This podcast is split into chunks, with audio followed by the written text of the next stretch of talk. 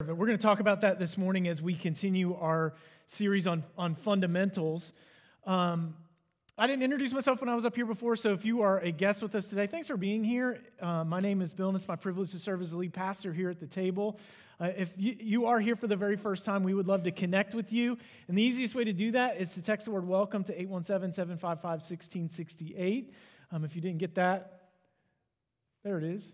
Or it's on the sticker in, in front of you. For those of you that are in the room, if you're watching online, you can do the same thing um, and text us at that number as well. We just want to find out how we can um, be an encouragement to you and your family. Um, I am really, like, honestly, legitimately today glad that you are here, those of you who are in the room.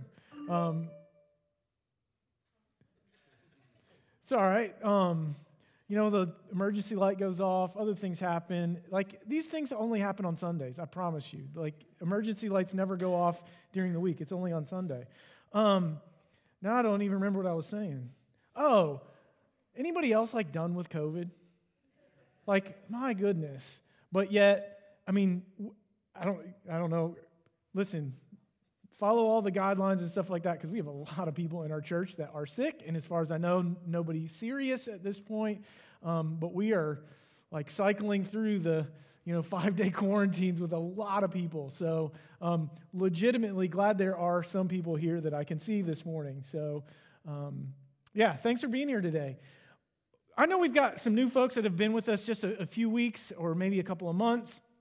And you may not know this, but every time we have a fifth Sunday in a month, so every time there are five Sundays in a month, on that fifth Sunday, we don't have our regular worship services, and what we do is have serve what we call Serve Sunday, where we go out to serve. And so we have all these different uh, partnerships with different ministries in the area and the surrounding community.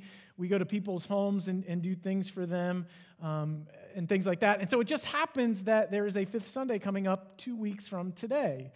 Well, in light of all of the things that are happening in the world, we are currently not able to go to our ministry partners and serve them like we normally would. So we're going to pivot just a little bit this time, and we are going to have Serve Sunday in two weeks. Um, but what we're going to do is a supply drive for all of our different ministry partners. So here's what's going to happen when you come next week you are going to have the opportunity uh, to take a box and fill a box of with supplies for our different ministry partners. We will make sure that you leave here next week with a box right? They're, we're gonna. I, I was joking around with Cody this week in our staff meeting. We're gonna put them in front of the doors, so you'll have to take a box and then crawl through the hole that you created um, to get out next week. So you will take a box. It'll be about like uh, there's gonna be a list on the box about 30 35 dollars. Be super easy. You could go to CVS, you could go to Walmart, you could go to Amazon and purchase all of the things that you need to put in the box in like five minutes bring the box back on Serve Sunday, which is January the 30th, and we'll gather together in different locations on our campus to organize and sort so that those things go out to our ministry partners. So that's what we're doing for Serve Sunday. So just kind of keep that in the back of your mind, mark that on your calendar. It will be obvious for those of you who are here next week because you will get a box with a list. Fill the box. Okay, so that's what we're doing next, next week. And then the following Sunday, um, so that's our Serve Sunday this time. So we'll talk more about the projects and things like that um, next week. So let me pray for us and we'll get started in the message this morning. Heavenly Father, thanks for the opportunity um, to be able to gather together today um, and to worship you because of what you've done for us through sending your one and only Son, Jesus, who laid down his life so that we could be brought into a relationship with you.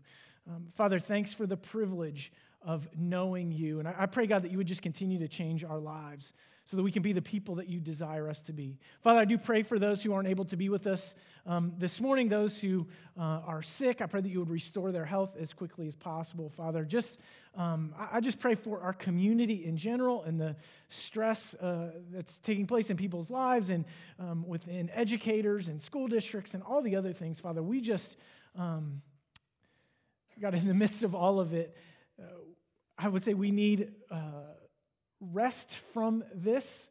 Um, and so, Father, I pray that you would take it away. Um, but if we have to endure, help us to endure well. Um, help us to keep our eyes fixed on you in everything. And it's in Jesus' name that we pray. Amen. A chain is only as strong as its weakest link. Likely all of you have heard that statement before. You may not know where it comes from. I actually did a little bit of research uh, a couple of weeks ago to try to figure out if we knew where that statement came from and its background and things like that. And here's what I found no one knows where it actually came from, but it goes back to at least 1786. It's the first time that we find it in print. And so, of course, it's kind of the idea of an organization is only as strong as its weakest member. I became really familiar with that statement in preseason conditioning for sports right? So our coaches would say, hey, the chain is only as strong as its weakest link as a motivational tactic so that we wouldn't be lazy in a you know, certain drill or whatever it was um, that we were doing. Because if you were lazy, you weren't just letting yourself down, but you were letting your team down as well. And you know, I was thinking about it, that statement makes a lot of sense in a team heavy sport. You know, a football field, you have 11 players on either side at one time. And so, if all 11 players aren't doing what they are supposed to do, aren't doing their very best, then inevitably it's going to lead to failure. Same is true in basketball. If all five players on a basketball team at, on the court at a time, if all five of them are not doing their very best, inevitably the opposing team is going to find that weak link and exploit that um, to score points. Now, I will admit this, though. There was a time in my life, probably when I was in uh, an upperclassman in high school, I began to think to myself, you know what, I'm not really sure about this weak link and chain thing. Because I played basketball, and I used to think, man, you know what? There's like 12 people on the basketball team. I used to think, you know what? That guy who sits down at the end of the bench next to the water jug, you can't tell me that what he does matters at all about what happens on the floor because he's way down there on the end of the bench and he doesn't ever get on the floor. So what he does cannot impact anything that takes place. I'm not really sure that I buy into this whole weakest link in the chain thing. But as I've gotten older, I realize now I was wrong about that.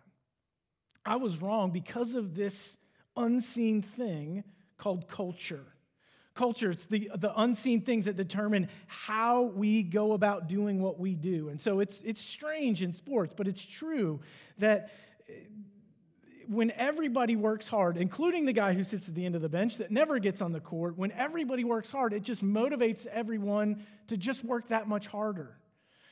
And so it's been really fascinating this last week with the Cowboys playing in the playoffs this week or this afternoon. Like I heard it on the radio over and over again this week. All the, you know, the talking heads talking about the game, breaking it down and things like that. And they mention culture, the culture that Coach McCarthy has built, or the change in culture that needed to take place to get the Cowboys to where they want to be. And so there's this all this conversation in sports about the importance of culture. Well, today we are continuing our series uh, called Fundamentals, where what we're doing is working through what we refer to as the table pathway. Table pathway is our way of identifying stages of growth as a follower of Christ. And so there are four of them explore, grow, build, and multiply. And what we're doing in this series by going through these uh, different phases is trying to help everyone to understand where they are in their faith and what they need to do to take that next step. And so we began a couple of weeks ago by talking about the explore stage. And so the explore stage is all about going from questions to belief. And the only way to make that change from question to belief is to ask, right? It's really simple. profound, but yet quite simple. Ask. That's how you move from questions to belief. Last week, Melissa talked about the second phase, which is growth, and talked about how it's God's desire for all of us to grow, but the best way to do that is in community with other people. It's not to do it in isolation, it's to do it with other people. So the way to move from belief Uh, in that growth stage, the way to the, the movement that we need to make is from belief into community. And the way to make that move is to sign up, right? To, to step in and be a part of a group. So this week we're talking about the third stage, which is build. Talking about building the kingdom. I want to go back to our statement that we began. A chain is only as strong as its weakest link. You know that applies to the church. Probably never really thought about that. And the reason that you've never thought about that is because we so often think about our faith in very individual terms. So we think, I have faith because I made a decision to trust Jesus as my personal Savior. And I will grow as long as I read my Bible. Now, we talked last week about how that's not the best way to grow. It's not the way that we're supposed to grow, but oftentimes we think that way. We just think if I am doing what I need to do, then that's all I need to worry about. Problem is that creates a bad culture. In the world of the church, there is this generalized statistic not all churches are this way, some are a little bit better, but generally this is true of all churches, at least in America. It's the idea that 20% of the people who are part of a church do 80% of everything that gets done in the church. So 20% do 80%. 20% of the people do 80% of the work. Now, I'm going to reverse that statistic for us, and this is where I think it gets sharper. 80% of people who are part of a church do very little that creates a bad culture. Because what happens is when a, a, minority of people are doing a vast majority of the things in the church, what that means is those who are doing something are doing more than they ought to do, oftentimes serving outside of their giftedness. And so it can create a, a, a revolving door in ministry because people are only able to do more than they should do for a short amount of time. And so we have a tendency to burn people out. And so, again, it creates a bad culture, but it's not just a bad culture, it's an unbiblical culture because that's not the way that the church is designed to function. So, today, we're talking about that third stage in the table pathway, which is build. We refer to build the kingdom, and we do that through service and generosity. What I want to do in the message this morning is to am- answer one simple question Why serve? And so you saw some of the answers uh, for some, from some of the folks who serve in our church, and I think they gave some great answers.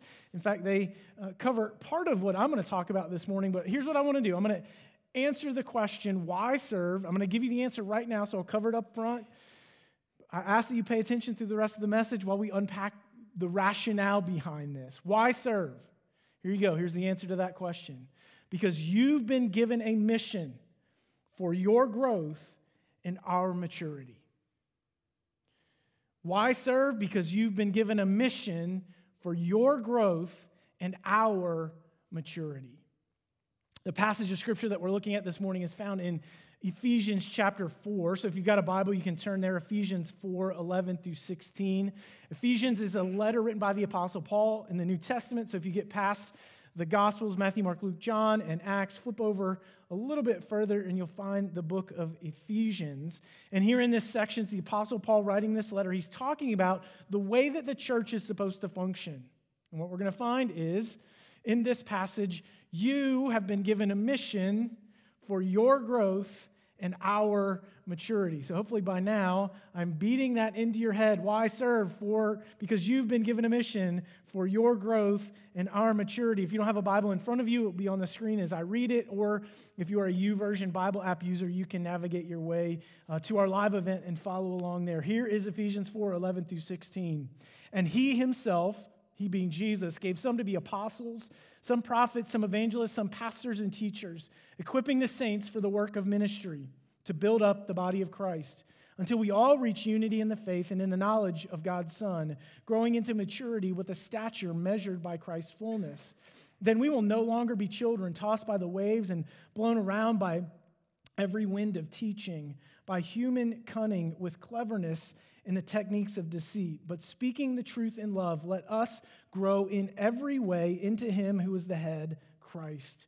From Him, the whole body, fitted and knit together by every supporting ligament, promotes the growth of the body for the building for building up itself in love by the proper working of each individual part. I want you to know that I absolutely believe something I want you to walk away this morning knowing that I'm absolutely convinced of this fact. You may not believe me, you may think I'm wrong, but I want you to leave this morning knowing that I believe this with everything that I have. You have been given a mission. You have a mission. Most of the time, I would say most people that show up in church on a regular basis never think about that. They may think, well, the church has a mission, and we do. Our mission, we talk about it from time to time, is to lead people into a life changing relationship with Jesus. When we talk about mission, you may think, well, pastors have a mission, church has a mission, but maybe it doesn't go any, any further than that. But I want you to know that you have a mission. There is something that God wants you to do. You have a mission. I want, you, I want to go back to the way that we began in this text. In, in verse 11, it says, He himself gave some to be apostles, some prophets, some evangelists, some pastors, and teachers. We could spend a long time uh, looking at each of those different groups, and really they're spiritual gifts, and I'll talk more about that in, in, in a few minutes, but they're really spiritual gifts. Uh, apostles would be people who uh, push people forward in their faith, prophets, people who call uh, people back to God. You kind of maybe understand pastors and teachers a little bit. And so we could spend a long time identifying those groups of people. But for our purposes this morning, here's how I want you to think about them that they are the professionals. Now, generally, like, these are spiritual gifts. This is gifting that people have, but generally speaking, I think those giftings often show up in people that we would refer to as professionals, like pastors and, and people who work at churches. So just, it's not exactly it, but for our purposes today, I want you to think about that. These are the professionals. Jesus has called and equipped some people to be professional ministers. Now, if I were to take time and ask you this morning, what do you think the job of a pastor is?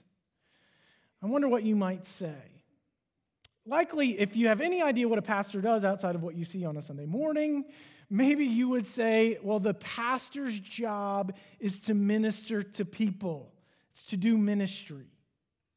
And there's a sense in which that's true, for sure. Uh, so I don't want you to think that that's not the some of what we do. We minister to people on a regular basis, but yet at the same time, did you notice that that is not what this passage says? So it says, He has given some to be apostles, prophets, pastors, and teachers, equipping the saints, or to equip the saints to do ministry. So it's not just the pastors that do ministry. When we get stuck thinking that way, we think, well, that's what you do, and you are supposed to do this for me. But here, what we find is that these professionals are called to equip the saints to do the work of the ministry. Now, the question is who are the saints? That is just a way to describe people who are followers of Jesus. It is not you reach some special status or you reach some level of maturity and then you could be considered that. It's just a way of Paul saying, hey, it's to equip people of God, people who are followers of Jesus, to do the work of ministry. What Paul is saying is that you have a mission. Why serve? Because you have a mission to equip the saints to do the work of the ministry. It's from the root word diakonos in the Greek, which means service or ministry. And so when we talk about serving in the church, this is the mission that you've been given. So now you might be thinking, well, what is that mission? If there's this work of ministry that I'm supposed to do, what is that? I would say it's the, it, your mission is this to take all that you have and use it to build the body. That's just the language that Paul uses to describe the church. So you're to take all that you have and use it to build the church. I want you to know I'm absolutely convinced that everyone, if you are a follower of Jesus, God has a mission for you. And I also am just as convinced about this that you have a lot to give. Regardless of how much you know about the Bible or how little you know about the Bible, regardless of what your life experience has been, regardless of how strong or not strong you think your faith is, you have a lot to give. See, as followers of Jesus, when we come to faith in Jesus, we have spiritual gifts. A spiritual gift is what the Holy Spirit gives to us when we come to faith in Jesus that we are to use to build up the body. Apostles, prophets, pastors, and teachers, those are spiritual gifts.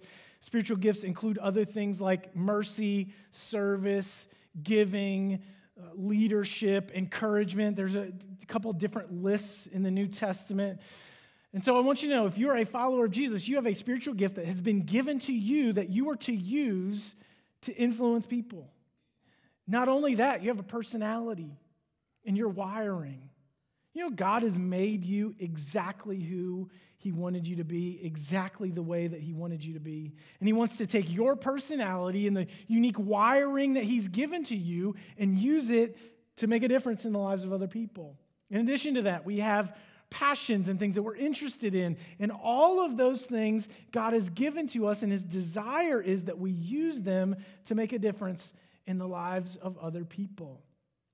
So that's your mission. Your mission to take what you have and use it to build up the body or to build the church. Again, that's Paul's language. This is metaphor that he's using in this passage. It's to equip the saints to do the work of the ministry to build up the body. And so, what that means, it includes two things. You can think of it this way more believers and better believers. So understand when we are all doing what we're supposed to be doing, when we're living out the mission that God has given to us, taking all that we have and using it to make a difference in the lives of other people, then there is a natural outflow to that, and that includes two things. One, it includes people coming to faith in Jesus for the very first time. So it includes people taking that step across that line of faith, saying yes to Jesus and their lives being changed. It also includes, the second part of that is that it includes people's faith coming alive so that they understand how their faith in Jesus impacts what they do on a daily basis. So it's more believers and better believers. That's the outflow of each of us living out our mission. Now, at least once a year, we, we do this in the church where we ask people to serve and we lay out all of our ministry needs. And so we'll lay out uh, uh, ministry needs and we say, you know, we need people to serve in the parking lot. We need people uh, to serve as, as greeters. We need people to serve in kids' ministry. We need people uh, to serve in student ministry.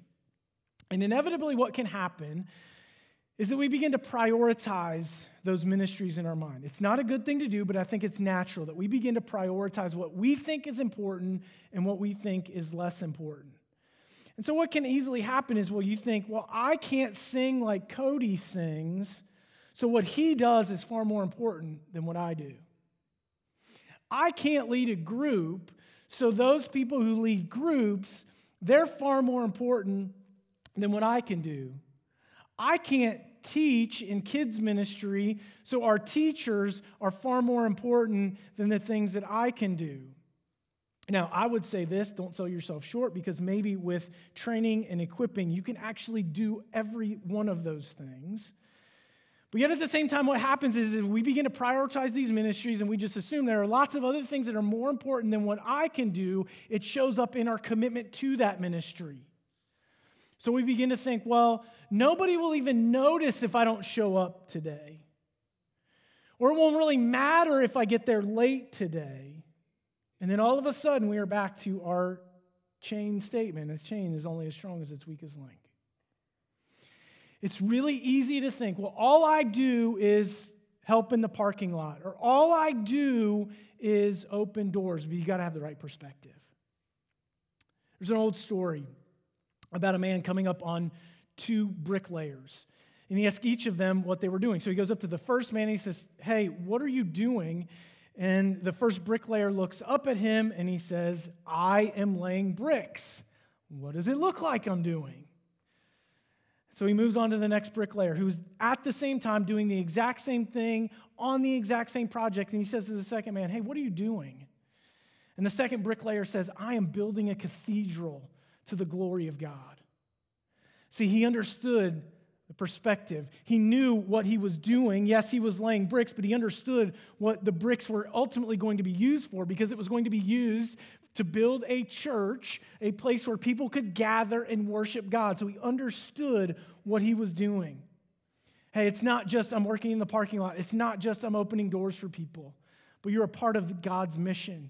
Understand this if you help out in the parking lot, and you're the first person that someone who has never been to church or maybe hasn't been to church in a really long time, the first person that they see, and when the first person that they see is a smiling face who waves at them, then maybe all of a sudden their perspective about what is going to happen in a given church service begins to change. When they walk through a door, that they have been directed to by somebody in the parking lot and somebody there greets them with a smile and says hello, then maybe their perspective of snobby Christians begins to change just a little bit. And when they know that their kids are well cared for in kids' ministry, when they sit in a service, they're not worried about what's happening over there, and they can begin to hear what's happening in here. Or when they are greeted by someone who is sitting in the row next to them who says hello, then maybe all of a sudden they, their hearts are open to what happens when Cody sings or when whoever is teaching on a given Sunday is teaching. And so I want you to know you're not just in the parking lot or you're not just greeting, but you're a part of reaching people for the cause of Jesus. You are a part of the process of seeing people come to faith in Jesus and people taking those next steps in their faith so that their lives are changed forever. Why serve? Because you've been given a mission. You've been given a mission for your growth. Do you know why people leave churches? It happens a lot. And there are different reasons for that. I would say, though, in my experience, in the top three reasons that people leave church is, well, I feel like I'm not being fed. I've heard that a lot over the years from different people. It's an interesting statement, which would indicate that it's somebody else's responsibility to make sure that I am being fed, which I don't think is really true. But when people have told me that before, hey, I just don't feel like I'm being fed, I ask two questions. Number one, tell me about your time with God. Because it's not just my responsibility to feed you. At some point, we have a responsibility to feed ourselves. So that's the first question. Tell me about your time with God. Second thing that I do is ask, where are you serving? Because you will never be who God wants you to be without serving. We are not meant to be cul de sacs. Cul de sac is a dead end street, right? On the outside of the cul de sac, before you ever turn down that street, dead end, no outlet. And that's the way that people so often think about church. They think, well, it's your responsibility to teach me so that I am a better, more well informed Christian. But we aren't meant to be the end point. What we're meant to be is to be conduits. We're to let what God does for us and in us flow through us to make a difference in the lives of other people. Right? So our growth is ultimately at some point dependent upon our influencing the lives of other people. As God does something in us, his desire is to do something through us to make a difference in the lives of other people. So, why serve? Because you've been given a mission for your growth and our maturity. I want to go back to the text. I want you to listen to this. If you've got your Bible, you can look at it. Verse 14, then I will no longer be a child tossed by the waves, blown around by every wind of teaching. Now, if you're paying attention, that's not what it says. Because it does not say, then I will not be this, but it says, verse 14, we will no longer be little children. What is so fascinating to me about this passage of scripture is that it is not about me at all, it is all about we. So you have been given a mission for your growth and our maturity. I'm going to say this, and it, like there's a part of me that says this doesn't even make sense, but I want you to get it. This is what Paul is saying in this passage. Our maturity is dependent upon you. It's not just that your maturity is dependent upon what you do, but our maturity is dependent upon what you do. Go back to the chain thing again. The chain is only as strong as its weakest link. Your con- contribution impacts not just yourself, but it impacts the maturity of the people that you are sitting around this morning. We will never be who God wants us to be. We will never be the church that God wants us to be if everyone is not doing what it is that God has called each of us to do. We will never be able to make a difference in this community the way that God has called us to. We will never be able to reach all of these new people who are moving into our community unless all of us do what God has uniquely called us to do. The only way that we reach maturity is for all of us to be a part of the work that God is doing. So, why serve? Because you've been given a mission for your growth, absolutely. But it's not just about you, it's also about us. And we are dependent upon you. Why serve? Because you've been given a mission for your growth and our maturity. So here's what I want you to do. If you are not serving somewhere, you need to go to our website, thetablecc.com forward slash serve in the church. If you can't remember that, go to our website, thetablecc.com, uh, serve button, and then one of the drop downs is serve in the church. On that page, you will see a list of all of our different ministries, and there is a form for you to indicate that you want to serve or you're willing to serve. We are dependent upon you. I want you to understand that. I absolutely believe that. Don't think, well, what I do is not important as what somebody else can do, because we want you to make the unique contribution that God has called you to make. And we're not just going to throw you in a classroom and make you do something that you don't want to do, but we're going to figure out how you're gifted and wired, and we're going to put you in a place that you can be successful and serve because we want you to be a part of what God is doing in the lives of people around us. Why serve? Because you've been given a mission for your growth and our maturity. Let's pray. Heavenly Father, thanks for the time that we've had this morning. Thanks for the encouragement that we read in Paul's letter about how the church is supposed to function. And Father, I pray that you would allow each and every one of us who are here and those who are watching online to really grasp the significance of what we've talked about today. That it's true because of this crazy thing called culture. A chain is only as strong as its weakest link. And I pray, Father, that you would continue to raise up people who want to say yes to be a part of what you're doing in the lives of other people so that we together would grow to maturity and make a difference in this community the way you've called us to. So, Father, give us the right perspective. Thanks for allowing us to be a part of what you're doing in the lives of people, and I pray that you would continue to do that. Raise up volunteers and leaders and people who want to say yes, not just to us as a church, but want to say yes to you. And it's in Jesus' name that we pray.